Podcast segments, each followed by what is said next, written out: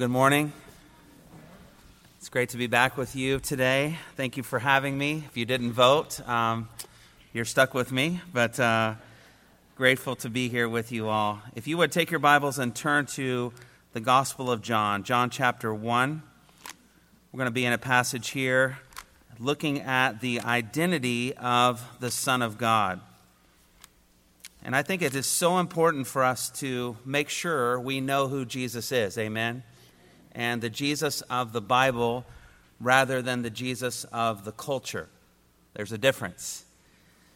And uh, I remember when I was in seminary, we uh, I lived in Montrose, California, and the, the apartment buildings that Sally and I lived in were owned by a member of Grace Community Church, and he kept the rent very low, and it was comprised of all seminary students or teachers who taught at Grace Community School. And that was kind of his ministry. We had really low rent. When we told people what we paid, they couldn't believe how low our rent was.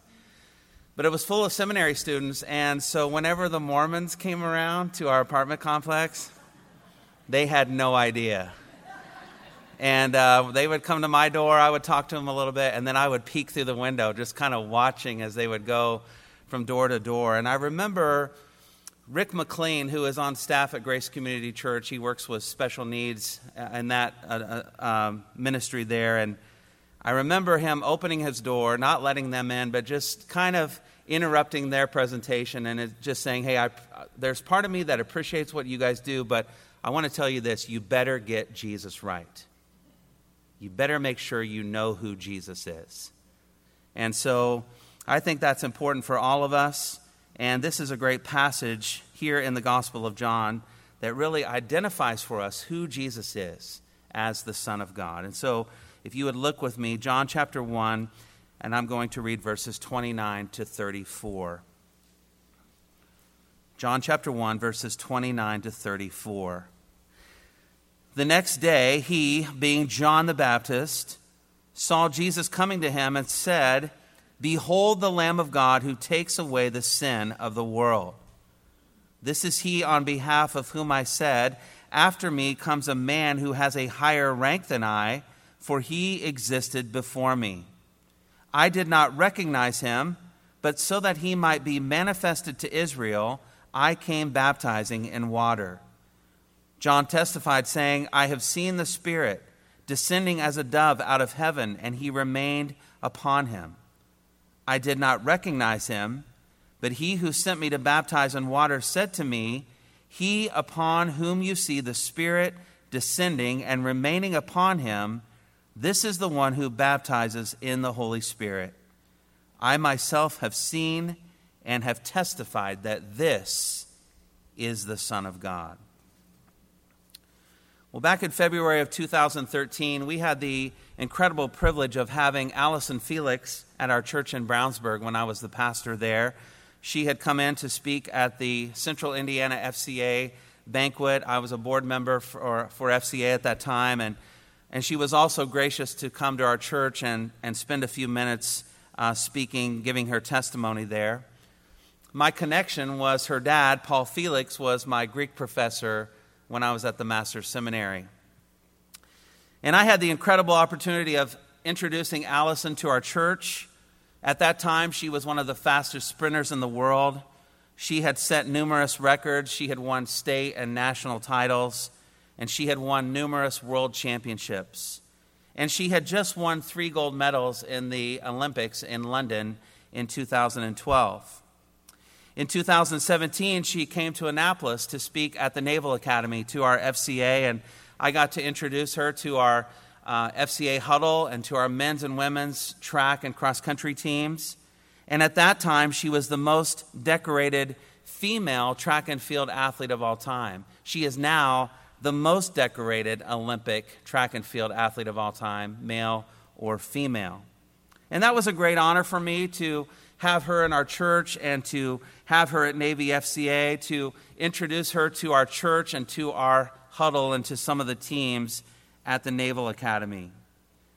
But can you imagine what it must have been like for John the Baptist, who had the incredible and unimaginable opportunity of introducing the Lord Jesus Christ to those who were gathered around the Jordan River to introduce him to Israel and really to introduce him to the world as the Lamb of God who takes away the sin of the world. Well, today we have an incredible opportunity to look at this wonderful passage of Scripture and see the identity of the Lamb of God, the identity of the Son of God.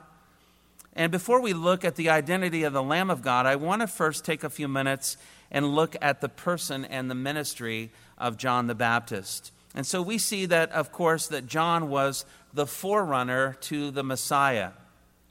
John, or John the Baptist, John the Baptizer.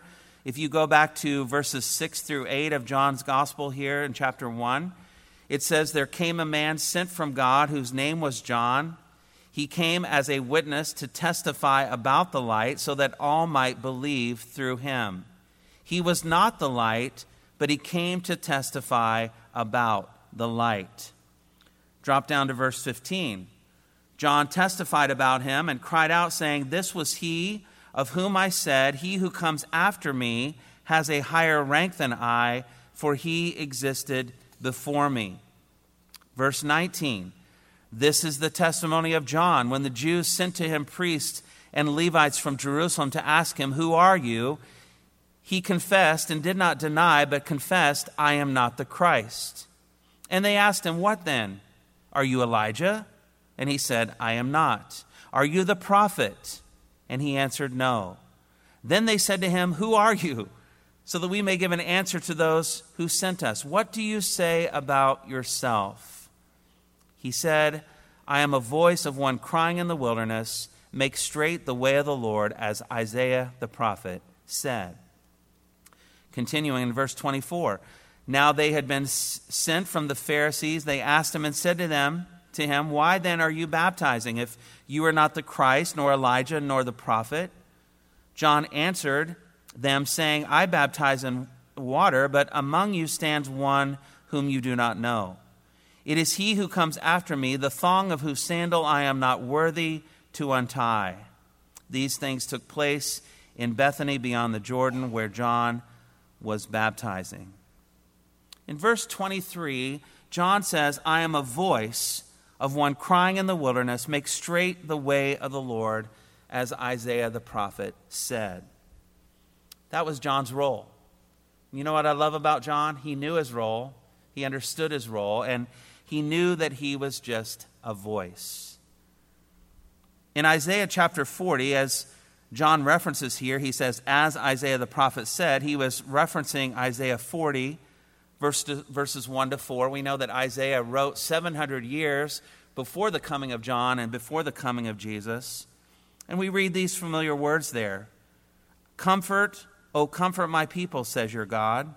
Speak kindly to Jerusalem and call out to her that her warfare has ended, that her iniquity has been removed, that she has received of the Lord's hand double for all her sins. A voice is calling, 'Clear the way of the Lord in the wilderness. Make smooth in the desert a highway for our God. Let every valley be lifted up and every mountain and hill be made low, and let the rough ground become a plain and the rugged terrain a broad valley.'" And so the voice mentioned here in Isaiah forty, specifically in verse three, is the voice of John the Baptist. The language, is a, the language of verses three to four has in view the ancient Near East custom of sending representatives ahead to prepare the way for the coming of, the, of a visit of a monarch. So to prepare the way for the coming of a king. And that exa- is exactly what John the Baptist was doing, preparing the way for the Messiah, preparing the way for King Jesus, who came the first time to manifest the glory of God, to die for the sins who, of those who would trust in him, and of course, raise victoriously from the dead. And so now as we think about the identity of the Son of God, we first see here that Jesus was the fulfillment of prophecy. Jesus was the fulfillment of prophecy. In verse twenty-nine, we read that the next day he saw Jesus coming to him and said, "Behold the Lamb of God who takes away the sin of the world." John was a prophet, right?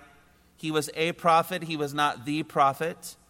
He was the last of the Old Testament prophets. He was the first prophet to speak for over four hundred years. Generations had come and gone without hearing from God, right? God had not spoken through the prophets, and now this man bursts onto the scene and begins preparing the way for the coming of the long-awaited Messiah. His mission was to prepare the way for Jesus. His coming was the fulfillment of prophecy, as we see in Isaiah forty. But the coming of Jesus was also a fulfillment of prophecy. God would have, God the Father would have spoken to John and revealed to him that Jesus was the Messiah, that this was him. And that would cause John to say, "Behold, here he is, the Lamb of God who takes away the sin of the world." And that is what the Messiah would come and do. He would take away the sins of his people. He would remove the sins of those who would place their faith and trust in him alone. We know that the blood of bulls and goats and lambs could not do this, right? We read in Hebrews ten, verses one to four, "For the law, since it has only a shadow of the good things to come and not the very form of things, can never, by the same sacrifices which they offer continually year by year, make perfect those who draw near. Otherwise, would they not have ceased to be offered? Because the worshipers, having once been cleansed, would no longer have had consciousness of sins. But in those sacrifices there is a reminder of sins year by year, for it is impossible for the blood of bulls and goats to take away sin." But there was coming a lamb, the Lamb of God, a perfect and spotless lamb, a lamb without blemish. Again, we read from the prophet Isaiah, very familiar words in Isaiah fifty-three, verses five to seven, that he was pierced through for our transgressions. He was crushed for our iniquities. The chastening for our well-being fell upon him, and by his scourging we are healed. All of us like sheep have gone astray. Each of us has turned to his own way. But the Lord has caused the iniquity of us all to fall on him. He was oppressed and he was afflicted, yet he did not open his mouth. Like a lamb that is led to slaughter, and like a sheep that is silent before its shearers, so he did not open his mouth. The coming of Jesus was a fulfillment of prophecy. He is the Lamb of God. He is the Messiah. He is the God-man. And in John chapter one, verse fourteen, John the Apostle writes that the Word became flesh and dwelt among us, and we saw his glory, glory as of the only begotten from the Father, full of grace and truth. Isaiah and the other prophets said that the Messiah would come, and he came. John prepared for the, the way for the coming of Jesus, and Jesus came. And Jesus said he would come again. The angel told the disciples who were standing there in Jerusalem that Jesus would come again. John the Apostle tells us that Jesus is coming again. Paul the Apostle tells us that Jesus will come again. Marshall referenced these verses earlier, but First Thessalonians four, sixteen to seventeen, Paul says, "For the Lord himself will descend from heaven with a shout, with the voice of the archangel, with the trumpet of God, and the dead in Christ will rise first. Then we who are alive and remain will be caught up together with them in the clouds to meet the Lord in the air, and so shall we always be with the Lord." Jesus is a fulfillment of prophecy. The next thing we see here is that Jesus is the forgiver of the sins of the world.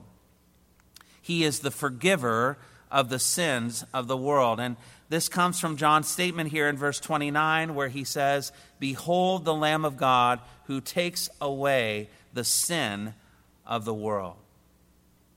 And that is what Jesus does. Amen? Praise God. He takes away our sin. He removes our sin. Psalm one oh three, what a beautiful psalm. In verses two to three, David says, "Bless the Lord, O my soul, and forget none of his benefits, who pardons all your iniquities, who heals all your diseases." Psalm one oh three, verse twelve, "As far as the east is from the west, so far has he removed our transgressions from us." Jeremiah thirty-one thirty-four, "They will not teach again, each man his neighbor and each man his brother, saying, 'Know the Lord,' for they will all know me. From the least of them to the greatest of them, declares the Lord, for I will forgive their iniquity, and their sin I will remember no more." Is that because God is forgetful? Oh, I just, I can't remember. You sinned? No, it's because he's gracious. He is merciful. First Peter two twenty-four, and Peter writing about Jesus saying, "And he himself bore our sins in his body on the cross, so that we might die to sin and live to righteousness. For by his wounds you were healed." We are coming up on the tenth anniversary of that horrible school shooting in Sandy Hook, Connecticut. December fourteenth, two thousand twelve, where twenty-six people were killed. twenty of them were children between the ages of six and seven. It was horrendous. It makes us sick to our stomach to think about it. And if we have forgotten about it, we will be ri- reminded again in just a few weeks, as those images will once again be flashed on our television screens. It was evil personified. It was evil manifested to the highest degree. And we are in absolute shock when something like this happens. I remember the first major school shooting in Colorado, Columbine High School. I was in seminary at that time and watching that on television for many hours. Or Uvalde, Texas, or even in Greenwood, Indiana, right? And in Connecticut. But at the same time, we are not that surprised as believers in Christ, because we have an understanding of the depravity of man and the sinfulness of sin. Jeremiah seventeen nine says, "The heart is deceitful above all things and desperately wicked. Who can know it?" And when you understand that, and understand that we are not good, that we are dead in our sins, that the heart is deceitful and desperately wicked, it may surprise us that things like this don't happen even more often. And that is a credit to the restraining hand of God and his common grace. Friends, we have all sinned. We have all missed the mark. We have all fallen short of the glory of God. We have sinned against God. We have mocked his holiness. We have committed treason against the Most High God. We are deserving only of death and an eternity in hell. We deserve no less than what these brutal killers deserve, for we have all broken God's law. But Jesus is the forgiver of sin. He is the Lamb of God that takes away the sins of the world. And John here is not teaching a universal salvation that God will just overlook all sin and everyone will be saved. John is saying here that Christ came into the world to save sinners. Men and women, Jews and Gentiles, slave and free, and all who confess their sins and repent and turn to Christ and Christ alone will be forgiven of their sins and cleansed from all unrighteousness. Psalm thirty-two five says, David says, "I acknowledge my sin to you, and my iniquity I did not hide. I said, I will confess my transgressions to the Lord, and you forgave the guilt of my sin." First John one nine, we know this one. "If we confess our sins, he is faithful and righteous to forgive us our sins and to cleanse us from all unrighteousness." Romans six twenty-three, "For the wages of sin is death, but the gift of God is eternal life in Christ Jesus our Lord." Getting to be up here and to preach, I have this vantage point where I'm looking at a room full of sinners this morning. Liars, murderers, adulterers. But you are looking back at a sinful preacher and pastor, right? All of you are looking at me right now. That's intimidating. I would say I'm the chief of sinners, but Paul already took that title. I can't have it.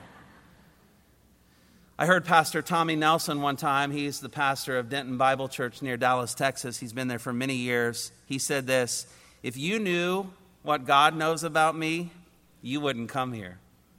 But he said, "But if we," meaning the elders, "knew about you what God knows about you, we wouldn't let you in." But I'm also looking at a room full of saints this morning, holy ones, those who have been made holy by the blood of Jesus Christ, those who have been covered by the righteousness of Christ. And so, friend, I would just say, does that include you this morning? Have you placed your faith in Christ for the forgiveness of your sins? He is your only hope. He is the only way to the Father. He is the only way to heaven. The next thing we see as we look at the identity of the Son of God, we see that he is the firstborn of all creation. He is the firstborn of all creation. Look at verse thirty. John says, "This is he on behalf of whom I said, 'After me comes a man who has a greater or higher rank than I, for he existed before me.'" Well, how could John say something like this? It wasn't true. We all know the story of Zacharias and Elizabeth and the conception of John and the birth of John the Baptist and the fact that he was six months older than Jesus. How could John say such a thing as he says in verse thirty, that he existed before me? We know that John was a prophet, and prophets only spoke for God, always spoke for God, and he was a prophet who always spoke the truth. How could he say this? Well, he could say it because it was true. When Jesus was born, it was not the first time that he had ever lived. It was the first time that God had become a man. Friends, Jesus has always been. He is the firstborn of all creation. He was not created. He is eternal, and he has always existed. That is what I love about the Gospel of John. John wastes no time in those opening verses, right, to tell us that Jesus is eternal, Jesus is God, he has always been. Well, we're nearing the month of October, and that means that Christmas is coming soon. That also means that Christmas music is coming soon, and let the debates begin on when it's okay to start playing Christmas music. But one hymn I love so much is the hymn, "O Come All Ye Faithful," because it's doctrinal. I read in that, we read in that, that song, that hymn, here are some great words. "True God of true God, light from light eternal. Lo, he shuns not from the virgin's womb. Son of the Father, begotten, not created." And again, here in John one, the beginning verses, in verses one and two, "In the beginning was the Word, and the Word was with God, and the Word was God. He was in the beginning with God." In the beginning of all beginnings, Jesus was. I remember trying to come to an understanding of that as a boy and not being able to, and my head would hurt, right? That's something, this is something we cannot fully comprehend, because everything in our world, everything that we know and experience has a beginning. But God is eternal. Jesus is eternal. He has always been. The Word has always been. And when the Word left heaven, he put on flesh and dwelt or tabernacled among us. God incarnate, God with a body. And that's what verse fourteen is about when John says, "And the Word became flesh and dwelt among us. And we saw his glory, glory as of the only begotten from the Father, full of grace and truth." Jesus was begotten, he was not made. Jesus was begotten, he was not created. And John understood this to a degree, and I think like us, accepted it by faith and proclaimed that when Jesus came into the world, this may have been the first time that his feet touched the earth, but this was not the first time that Jesus had ever lived. And John says here, he has a higher rank than I. He existed before me. If you think back to Isaiah nine, and again, as we think about Christmas and some of these verses come to mind, Isaiah nine six, this prophecy that a child will be born to us, a son will be given to us, and the government will rest on his shoulders. And his name will be called Wonderful Counselor, Mighty God, Eternal Father, Prince of Peace. Friends, we are all going to die, right? Marshall reminded us of that. No one's going to go home today, man. Wow, what a great day. Marshall and Kirby, they both told us we're going to die. Like, you're not going to send that out and call your friends and tell them the good news, right? But it is a reality. It is destined that man die once, and after that comes the judgment. None of us know when we are going to die. When those parents put those children on the bus on that Friday morning in Sandy Hook, Connecticut, or drop them off at school, they had no idea that they would never see them alive again. Life is a vapor. It is here today, it is gone tomorrow, and, and that would cause James, the brother of Jesus, to write these words in James four, thirteen to fourteen, "Come now, you who say, today or tomorrow we will go to such and such a city and spend a year there and engage in business and make a profit, yet you do not know what your life will be like tomorrow. You are just a vapor that appears for a little while and then vanishes away." Friend, do you want to have eternal life? Do you want to know that you will go to heaven when you die? Do you want to know that you know that to live is Christ and to die is gain? Then place your faith in the Eternal One, the Everlasting Father, the Alpha and the Omega, the beginning and the end, the Lord of all creation. The next thing we see here as we look at the identity of the Son of God, he is the favorite of the Father. He is the favorite of the Father. Look at verses thirty-one to thirty-two. John says, "I did not recognize him, but so that he might be manifested to Israel, I came baptizing in water. John testified, saying, I have seen the Spirit descending as a dove out of heaven, and he remained upon him." John the Baptist had a very special role, a very distinct role, a very specific role, and he did not pave the way for Muhammad or for Buddha or for anyone else. He prepared for the way for the coming Messiah, the Lord Jesus Christ.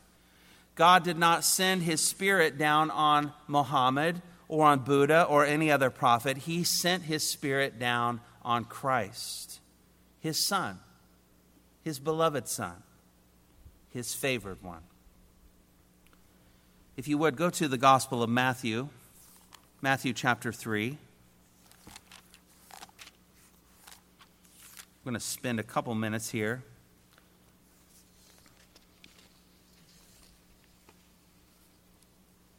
Matthew chapter three, beginning down in verse thirteen. Then Jesus arrived from Galilee at the Jordan, coming to John to be baptized by him. But John tried to prevent him, saying, I have need to be baptized by you, and do you come to me? But Jesus answering said to him, Permit it at this time, for in this way it is fitting for us to fulfill all righteousness. Then he permitted him. After being baptized, Jesus came up immediately from the water. And behold, the heavens were opened, and he saw the Spirit of God descending as a dove and lighting on him.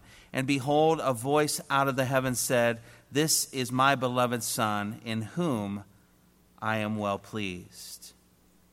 We see another instance of this in Matthew seventeen, when Jesus is transfigured before those three disciples. We read in verse five in Matthew seventeen that while he was still speaking, Peter was still talking. I love that. A bright cloud overshadowed them, and behold, a voice out of the cloud said, This is my beloved Son, with whom I am well pleased. Listen to him. Friends, the Father does not say this about anyone else, because only Jesus is God. Only Jesus is eternal. Only Jesus is the Lamb of God who takes away the sin of the world.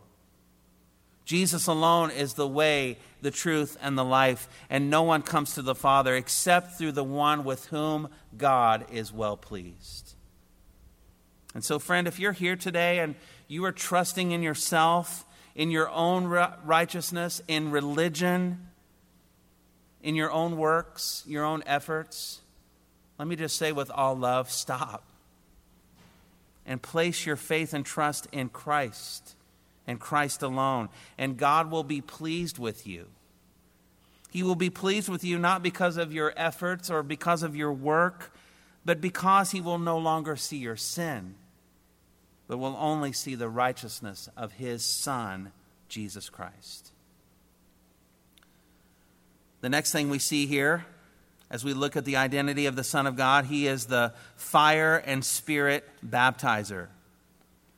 The fire and spirit baptizer. Keep your finger there in Matthew three, but back in John chapter one, verse thirty-three, it says, John says, I did not recognize him, but he who sent me to baptize in water said to me, he upon whom you see the Spirit descending and remaining upon him, this is the one who baptizes in the Holy Spirit. So again, back in Matthew chapter three here, beginning in verse one. Now in those days, John the Baptist came preaching in the wilderness of Judea, saying, repent, for the kingdom of heaven is at hand. For this is the one referred to by Isaiah the prophet when he said, the voice of one crying in the wilderness, make ready the way of the Lord, make his path straight. Now John himself had a garment of camel's hair and a leather belt around his waist, and his food was locusts and wild honey. Then Jerusalem was going out to him, and all Judea and all the district around the Jordan. And they were being baptized by him in the Jordan River as they confessed their sins. But when he saw many of the Pharisees and Sadducees coming for baptism, he said to them, you brood of vipers, who warned you to flee from the wrath to come? Therefore bear fruit in keeping with repentance. And do not suppose that you can say to yourselves, we have Abraham for our father. For I say to you that from these stones God is able to raise up children to Abraham. The axe is already laid at the root of the trees. Therefore, every tree that does not bear good fruit is cut down and thrown into the fire. Verse eleven, as for me, I baptize you with water for repentance. But he who is coming after me is mightier than I, and I am not fit to remove his sandals. He will baptize you with the Holy Spirit and fire. Beloved, I think we see here that there are two types of baptism from Jesus, the baptism of the Holy Spirit and a baptism of fire. Every person who has ever li- lived will receive one or the other, and I believe that with all of my heart. The baptism of fire is a baptism of judgment. You'll notice that we don't sing songs asking God to send down fire upon us, for that would be asking for his judgment. No, we sing songs about his mercy, his love, his grace. We sing songs about his Holy Spirit. That's what we want to come down on us. Look at verse twelve of Matthew three. John says, his winnowing fork is in his hand, and he will thoroughly clear his threshing floor, and he will gather his wheat into the barn, but he will burn up the chaff with unquenchable fire. Those who reject Christ and his finished work on the cross, his atoning death in the place of sinners, will be baptized by fire, and they will face his justice. They will bow down before him. They will confess one day that Jesus is Lord to the glory of God the Father, and they will then be condemned to an eternity in hell, a place that is absent from the love and mercy and common grace of God. It is a place described as outer darkness, a place where there is weeping and gnashing of teeth, where the worm does not die, where the fire is not quenched, where there is absolutely no relief, but only suffering forever and ever. But those who receive Christ, those who repent of their sins and place their faith in him and him alone, and are justified or made righteous, will receive his Holy Spirit and will be granted everlasting life. I love the words of Paul in Ephesians one, thirteen to fourteen. In him, you also, after listening to the message of truth, the gospel of your salvation, having also believed, you were sealed in him with the Holy Spirit of promise, who is, a, who is given as a pledge of our inheritance, with a view to the redemption of God's own possession, to the praise of his glory. So again, friend, if you are here today and you are apart from Christ, you do not know Jesus as your Lord and Savior, it's not too late for you. But it may be too late next Sunday, or tomorrow, or later this evening. You don't know what your life will be like tomorrow or the next day, and so trust him today. I love John five twenty-four, such a great verse in Scripture. Jesus says, "Truly, truly, I say to you, whoever, he who hears my word and believes in him who sent me has eternal life and does not come into judgment, but is passed out of death unto life." I love that we can know the mercy of God, the grace of God, the love of God, God's compassion for us as sinners. I'm so thankful I'll never know anything about his wrath or his justice, because we are only under his mercy. Finally, as we look at the identity of the Son of God, we see that Jesus is the full and exact representation of the Father. He is the full and exact representation of the Father. Back in John chapter one, verse thirty-four, John says, "I myself have seen and testified that this is the Son of God." Jesus is the Son of God. He is the firstborn of all creation. He was begotten, not created. He is eternal. He has always been. And sonship means equality. In John chapter five, we see this beautiful story of this paralyzed man who had been paralyzed for thirty-eight years. And he is at the pool of Bethesda, and he is trying to get into the water, because every time the water is stirred, there was this belief that if you got into the pool first, you would be healed. And this man could not get to the pool because of his infirmities. And there was no one there to place him into the water. And Jesus comes to see this man with intention, and he heals him, and he happens to heal him on the Sabbath day. And that we read there in John five that the Jews were seeking to kill him because he healed on the Sabbath day. And Jesus just stirs it up even more. In verse seventeen, Jesus says, "My Father is working until now, and I myself am working."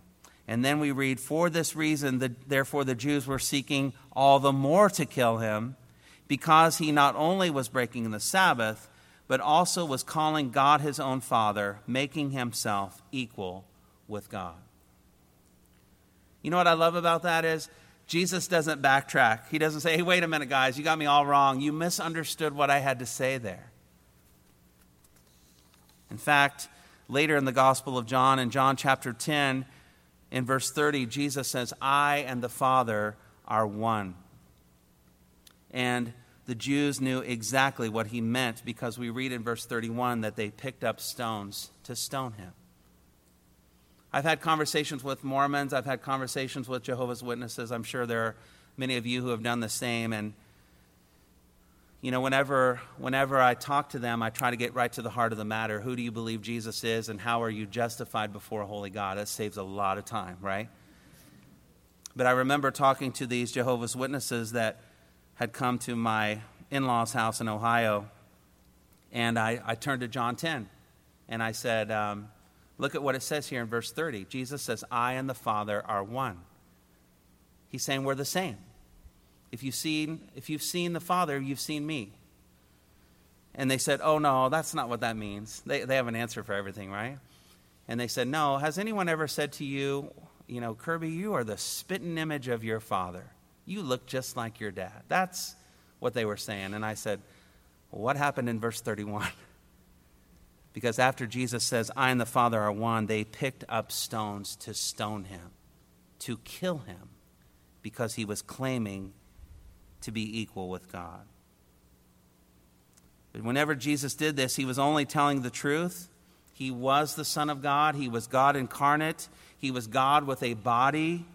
He was the God-man, one hundred percent God, one hundred percent man, truly God, truly man. Hebrews chapter one, verses one to four says, God, after he spoke long ago to the fathers and the prophets in many portions and in many ways, in these last days has spoken to us in his Son, whom he appointed heir of all things, through whom also he made the world. And he is the radiance of his glory and the exact representation of his nature, and upholds all things by the word of his power. When he had made purification of sins, he sat down at the right hand of the majesty on high, having become as much better than the angels, as he has inherited a more excellent name than they. Jesus is the name above all names. His name is the only name, as we learned in Acts four, given among men by which we must be saved. So friends, this is the Jesus of Scripture. This is the Lamb of God. This is the Jesus that the world needs to hear about. This is the Lamb that can and will take away the sins of everyone who believes, who entrusts themselves to him, no matter where they have been and no matter what they have done. This is the Jesus that the people of the world need, and this is the Jesus that you and I need. He is the fulfillment of prophecy. He is the forgiver of the sins of the world. He is the firstborn of all creation. He is the favorite of the Father. He is the fire and spirit baptizer, and he is the full and exact representation of the Father. He is our only hope. He is the only way to the Father. He is the only truth that will lead to eternal life. He is the Lamb of God who takes away the sin of the world. And so trust him today. And if you are here, like I would think most of us are, if he has forgiven you of all of your sins, worship him today. Live for him. Love him with all of your heart, with all of your soul and mind and strength. And then go make him known to the world around you. Let's pray. Lord, I thank you for John the Apostle, and I thank you for John the Baptist and their different ministries, Lord, as John the Baptist was the one who would clear the way, prepare the way to introduce the Messiah to the world. As he came out of the wilderness, a strange man, a radical man, but was so faithful to deflect and to constantly say, I am not the Christ, and to point others to Jesus alone. Lord, what an amazing opportunity he had to introduce Jesus really to the world by saying, behold, the Lamb of God who takes away the sin of the world. Lord, thank you for sending your Son. Thank you that he is the Son of God. He is God in the flesh. Lord, for we know that only God can forgive sin, as we read in Isaiah forty-three, that I, even I, am he who blots out your transgressions for my sake. Only God can forgive sin, and Jesus is God, and he is the one who can forgive us and restore us to a right relationship with a holy God. Lord, thank you that we can know you and grow in our relationship with you and be conformed to the image of your Son.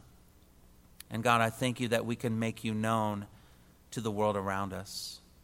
And Lord, I pray we would be faithful in doing so.